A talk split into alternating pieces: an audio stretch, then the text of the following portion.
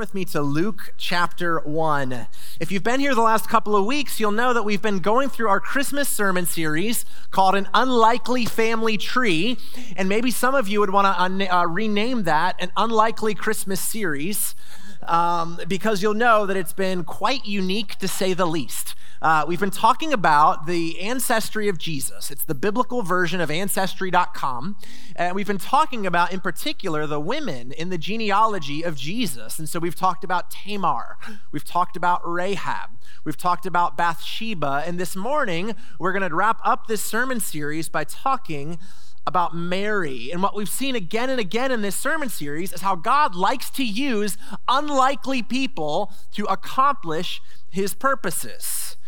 And when you talk about Christmas, there's no other character in the Christmas story that gets quite the attention that Mary does. And a lot of you guys are probably thinking, finally, when you heard it was going to be Mary this morning, you're like, after the stories we've heard the last few weeks, uh, we finally get an easy one. Not so fast. Is it possible? Is it possible that we think that way because we have so romanticized and, dare I say, sanitized? The Christmas story that we miss how crazy it is? I mean, yesterday I went uh, with, with the family to Busch Gardens Christmas Town. Uh, it was a Saturday before Christmas, so nobody was there. Uh, park was empty. Uh, sarcasm. And so we were walking past, you know, where the goats and the horses are, and you can just imagine the smell in your mind right now if you've ever been there. Uh, it's, it stunk. And so we're walking past it, and Megan made a comment about it. I'm like, hey, babe, that's how the first Christmas would have smelled. Like, I'm a lot of fun at parties. I'm just like kind of trying to pick at it a little bit. But here's the deal as we think about this story, we're talking about God entering into the world. And how does he do it? He's born to a poor young woman in a barn. I mean, think about it. This is one of my favorite Christmas songs. It didn't make the cut today, unfortunately. Uh, it's called Labor of Love by Andrew Peterson. I love it because it's the most realistic Christmas song I've ever heard. Listen to these words. It was not a silent night. Okay, so we're off to a great start. Um, it was not a silent night. There was blood on the ground. You could hear a woman cry in the alleyways that night on the streets of David's town. And the stable was not clean, and the cobblestones were cold. And little Mary, full of grace, with the tears upon her face, had no mother's hand to hold. It was a labor of pain. It was a cold sky above. But for the girl on the ground in the dark, every beat of her beautiful heart was a labor of love. You guys are like, Pastor Nate, any other Christmas things you want to ruin while you're at it? Like, but here's the deal. What we're going to see this morning as we consider the story of Mary is an incredible example of what faith looks like. Faith that is willing to trust God regardless of the circumstances and regardless of the consequences. But more than that, we're going to see that it was never Mary's intention, uh, it was never her intention to draw attention to herself. But the point is always her son, Jesus Christ, who is the Savior of the world. So, this is the main point that I hope you'll take away from the sermon this morning. It's very simple. We should worship the Son of God and the Savior of the world, Jesus Christ. That's what Mary's life pointed forward to. So let's take a look at this story together. We're going to study the story of the conversation between Mary and the angel Gabriel in Luke chapter 1, verse 26. This is what it says. In the sixth month, the angel Gabriel was sent from God to a city of Galilee named Nazareth, to a virgin betrothed to a man whose name was Joseph of the house of David, and the virgin's name was Mary. And he came to her and said, Greetings, O favored one, the Lord is with you. But she was greatly troubled at the saying and tried to discern what sort of greeting this might be. And the angel said to her, Do not be afraid, Mary, for you have found favor with God. And behold, you will conceive in your womb and bear a son, and you shall call his name Jesus. He will be great and will be called the Son of the Most High. And the Lord God will give him the throne of his father David, and he will reign over the house of Jacob forever, and of his kingdom there will be no end. And Mary said to the angel, how will this be, since I am a virgin? And the angel answered her, The Holy Spirit will come upon you, and the power of the Most High will overshadow you. Therefore, the child to be born will be called Holy, the Son of God. And behold, your relative Elizabeth, in her old age, has also conceived a son. And this is the sixth month with her who was called barren, for nothing will be impossible with God. And Mary said, Behold, I am the servant of the Lord.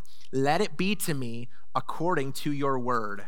And the angel departed from her. Let's begin this morning by talking about Mary's story. Mary's story. Mary has become, and for good reason, something of a hero in Christianity. But, but what are we to make of Mary? You know, if you come from a Catholic background, there's a lot of really intricate theology wrapped around Mary and who she was. And I think in reaction to that, sometimes as evangelicals, we tend to feel a little awkward about Mary because we don't want to go there, but we don't really know what to say about Mary. What do we make of Mary? Well, I believe we're going to see this morning that she is one of the heroes of the faith, an incredible example of what faith looks like. But Mary was never the point, Jesus was the point. The purpose of her life was to point to her son, Jesus Christ. So let's talk a little bit about Mary. First of all, she was young. You know, the Bible doesn't tell us exactly how old, but in this culture, women were typically married as young teenagers. So think 12, 13 years old. She was from a small town. She's from Nazareth in Galilee. This is to the north of Jerusalem. It was not famous, it was not important, it was pretty backwoods. She was poor. We know this because in chapter 2, when they offer an offering at the temple, they give the offering that you gave if you couldn't afford the normal offering. So to recap, we have someone who is young, poor, and from a backwoods small town. Doesn't exactly sound like a striking resume, does it? But in this sermon series, we have learned over and over again that God loves a good underdog story. God loves the kid that always got picked last in gym class. So if that's you, there's hope right? God loves to do that. And why does He do that? So that it's perfectly clear and obvious who should get the glory, who should get the credit. And it's always Him. And maybe you can relate to Mary this morning. Not in the details of this story, because giving birth to the Son of God was a one time gig and all, but maybe you can relate to her in feeling insignificant, in thinking, what does my life really matter in the grand scheme of things? Does my life really make a difference? Maybe it's because of your age. Maybe it's because of your job or your income. Maybe it's because of where you're from, because let's be real, y'all, Gloucester's a lot like Nazareth. Most people, if they're not from here, they can't even say it right.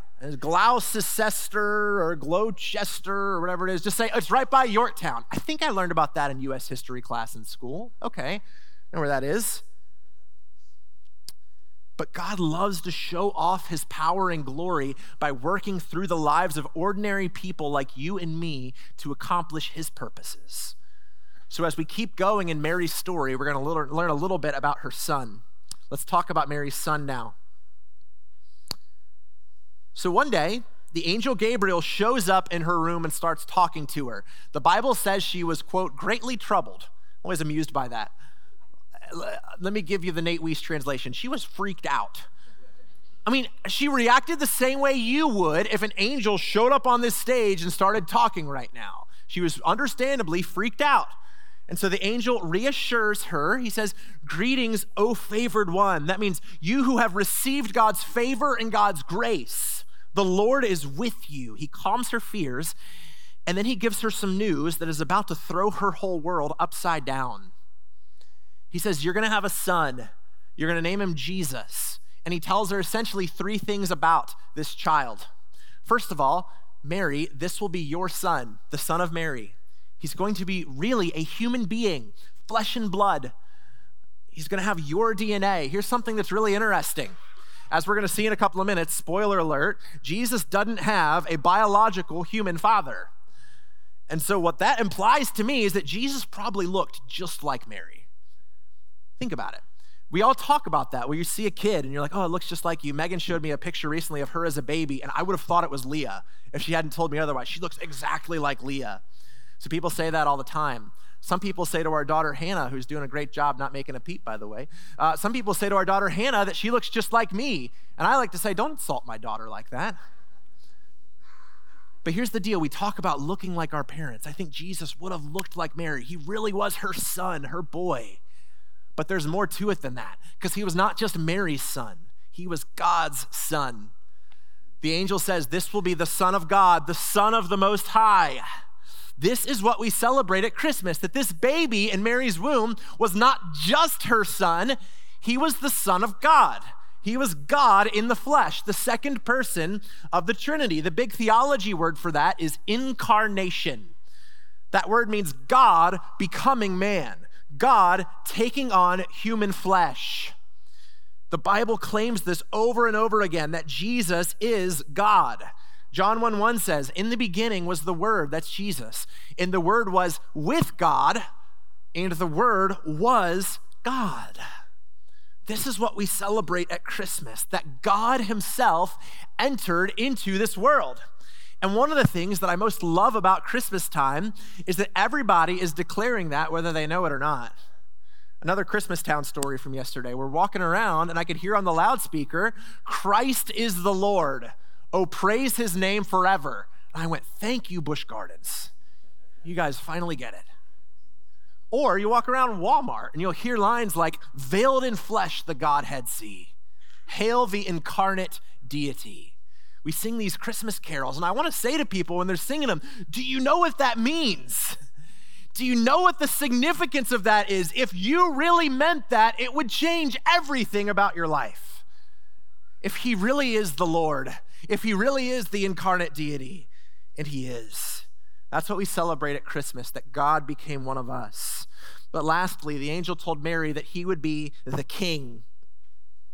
The angel said, The Lord God will give him the throne of his father David, and of his kingdom there will be no end that Jesus would be the promised Messiah, the long awaited King that we've been waiting for, who will come again one day and will rule and reign over a renewed heaven and earth where there will be no more sin and no more suffering. The Prince of Peace who will restore everything that has been broken by sin. This is what the angel told her about her son.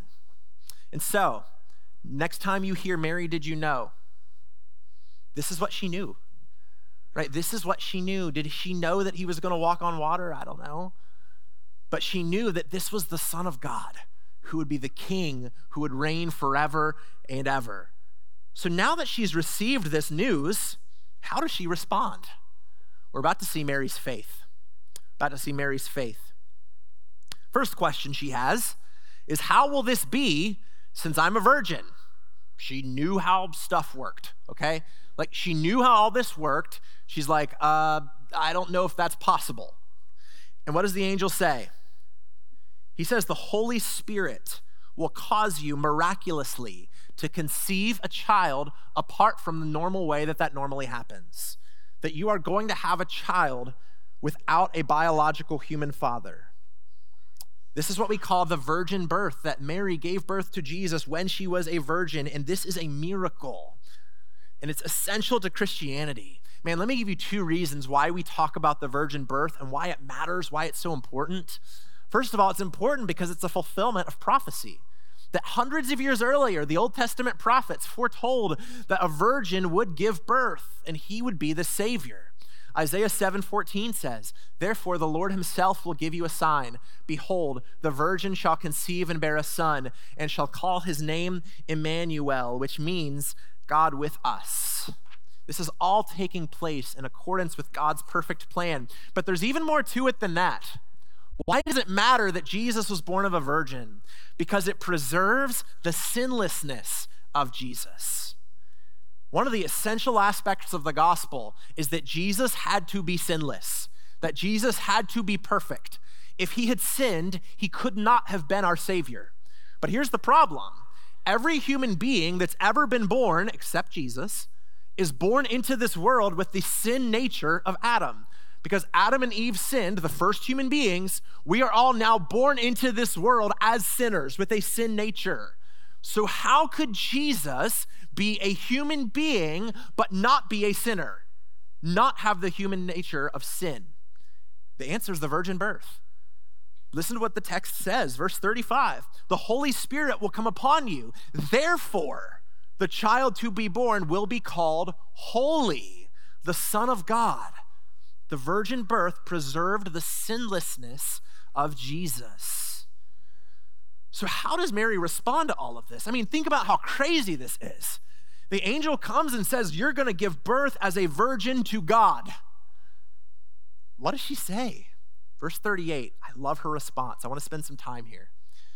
She says, I am the Lord's servant. Let it be to me according to your word. That is a beautiful example of what faith looks like faith that takes God at his word, faith that says, I know that there could be difficult circumstances attending this. I know that there are consequences that could come, but God, I trust you no matter what. That's what faith looks like. And friends, we've talked a lot about Mary this morning, but now let's talk about you.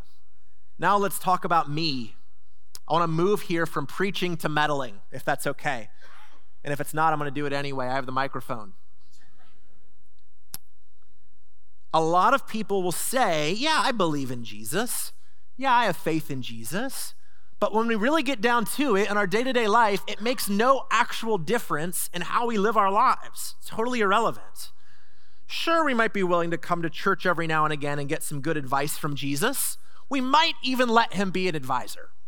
You can be my life coach, Jesus. You can be my therapist when I'm feeling sad. You can be my advisor or my consultant. I'll call you in to meet my spiritual needs. You're my spiritual service provider. But other than that, you stay over here. This is my life. I'm doing my thing. I call the shots. I decide what's right and wrong for me, but I'll call you if I need you. I love you enough this morning to be real with you. That's not faith. That's not faith. That's not following Jesus. That's using Jesus. True faith looks at God and says, I surrender. Your will be done, not mine. Jesus will not be added onto our life to give us a little boost when we need it. Jesus will be your whole life.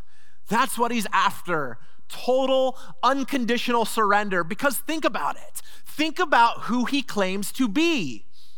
He's claiming to be God in the flesh, the one who spoke and billions of galaxies popped into existence, the one who moment by moment is upholding every molecule in existence by the word of his power.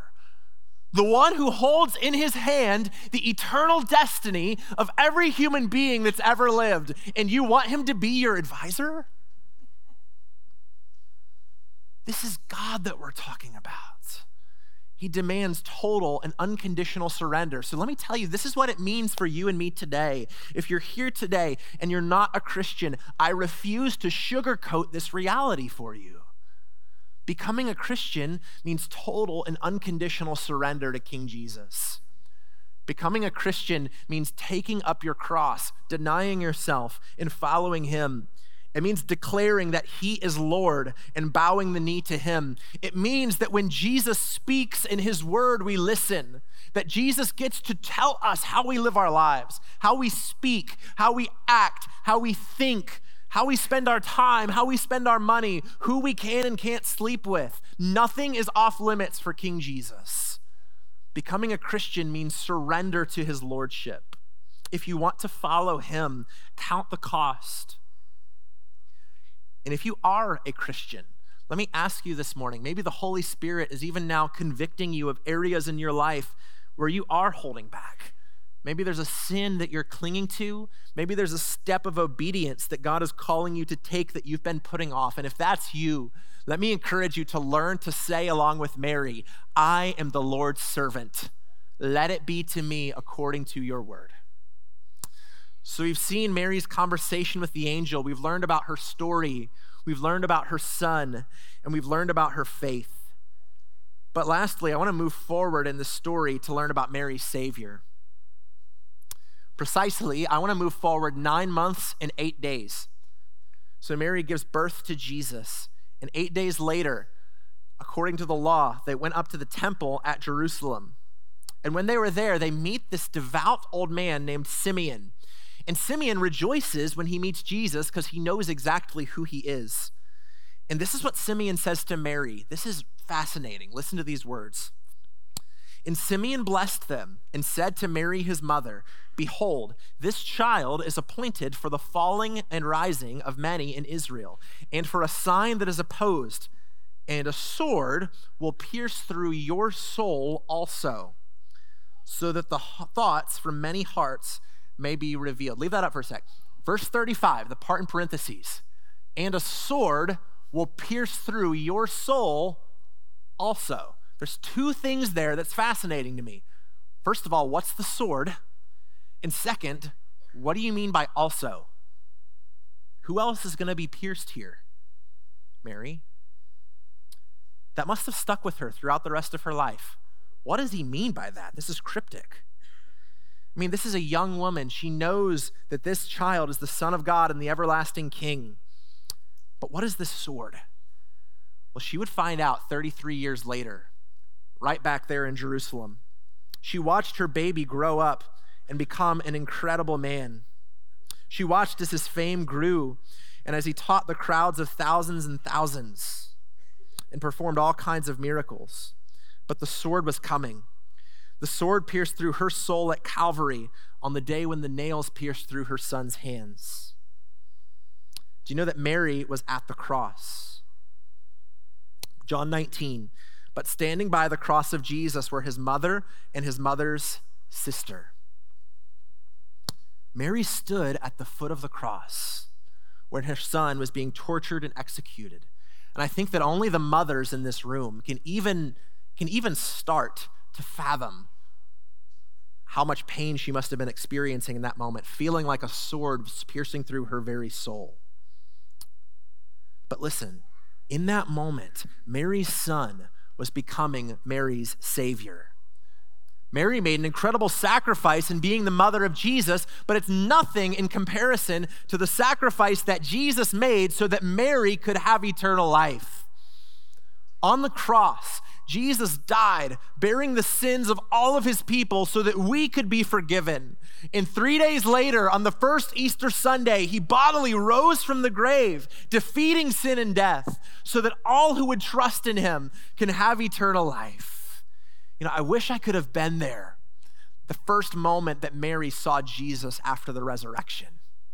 Because as horrible as her grief was at the cross when the sword pierced through her soul, Imagine her joy at the empty tomb when she saw him alive. And do you know where the last place Mary is mentioned in Scripture is? It's in Acts chapter 1, when she's with the rest of the disciples in the upper room praying. Mary's uh, son had become Mary's savior, but now Jesus' mother had become Jesus' disciple. So, friends, what does this mean for you and I today? What does all this mean? As we're preparing to light the candles and sing in a few minutes, I want to leave you with two takeaways. First of all, trust in Mary's Savior. Trust in Mary's Savior.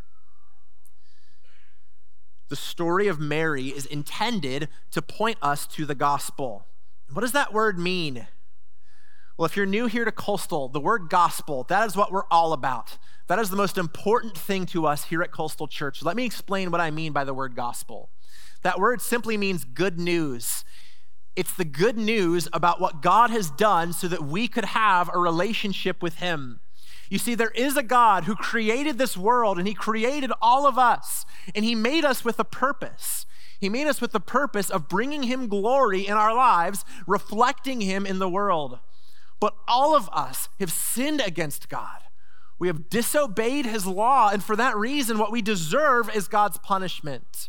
The only right punishment for sin is death, both physical death in this life and eternal death, separation from God in a place called hell.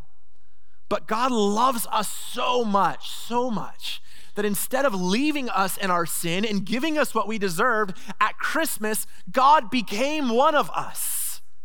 He entered into this world so that we could have eternal life. Jesus Christ, who is the second person of the Trinity, the Son of God, he took on human flesh, being born at Christmas time to a virgin. He lived a perfect life, never once sinning, completely fulfilling the demands of God's law. He lived the life that you and I never could live. But he went to the cross. And on the cross, Jesus Christ died, bearing the penalty for sin that you and I deserved to pay, but we never could.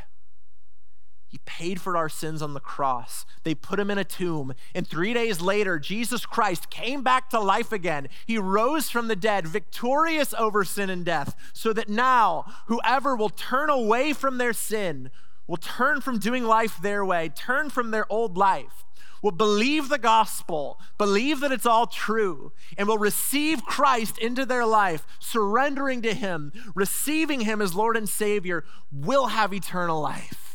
It's the promise of the Word of God. Your sins will be forgiven. You will have eternal life. You will be in the presence of God forever in heaven and in glory.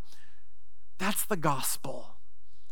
And so, if you're here this morning and you're not a Christian, and you want to talk more about how you can have a relationship with God through Jesus Christ, please don't leave here today without doing business with God. If the Spirit of God is working on your heart, come to Christ this morning. In a little bit, after we sing, we're going to have prayer team members. They're going to be up at the front. And after the service, I would invite you to come and speak with one of them. They're going to be wearing these lanyards that say, How can I pray? Come and speak with them, and they would love to pray with you and show you how you can respond to the gospel, how you can become a Christian here today. You can become a follower of Jesus. Please come and talk to one of us if that's you this morning. The last takeaway, and with this, I'd like to invite the worship team to come forward. The last takeaway is this worship God's Son. Worship God's Son. You know, when we were praying with the worship team before the first service earlier this morning, I prayed something and I said, It's been my prayer for this morning. I said, Lord, whether it's the first time that we're hearing this story or the millionth, I pray that it would still shock us. Pray that it would still amaze us. It would still stagger us that God would become a man, that God would become one of us. That's amazing. My favorite Christmas verse is John 1:14. It says, "And the word became flesh and dwelt among us, and we have seen his glory. Glory as of the only son from the Father, full of grace and truth." Just think about this for one moment, meditate on this for one second. The almighty creator who formed the universe with his hands would spend nine months being formed in the womb of a woman.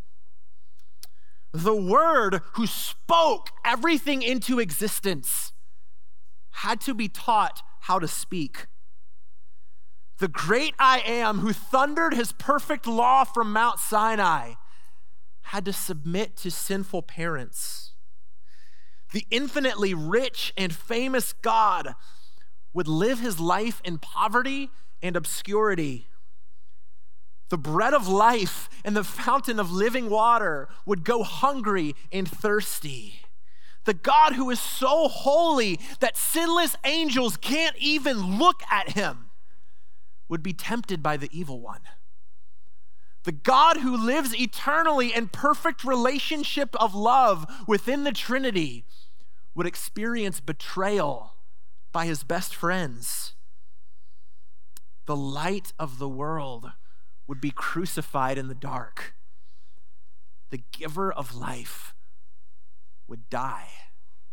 That's what Christmas is all about. That God became one of us to save us. 2 Corinthians 8 9 says, For you know the grace of our Lord Jesus Christ, that though he was rich, yet for your sake he became poor, so that you by his poverty may become rich. You see, friends, this is only, only slightly an overgeneralization, only slightly an oversimplification. Every other religion in this world basically is some form of this. Here is how you can get to God. Follow this path, keep these rules, do this, and eventually you can get to God. What makes Christianity utterly unique is this that the message of Christianity is Jesus comes into the world and says, I am God and I have come to get you. Because of Christmas, we don't find our way to God. God finds his way to us, becoming one of us to save us. That's the glory of the gospel, and that is the glory of Christmas. So, what better way to respond to that reality than worship to Jesus Christ, the light of the world? Amen.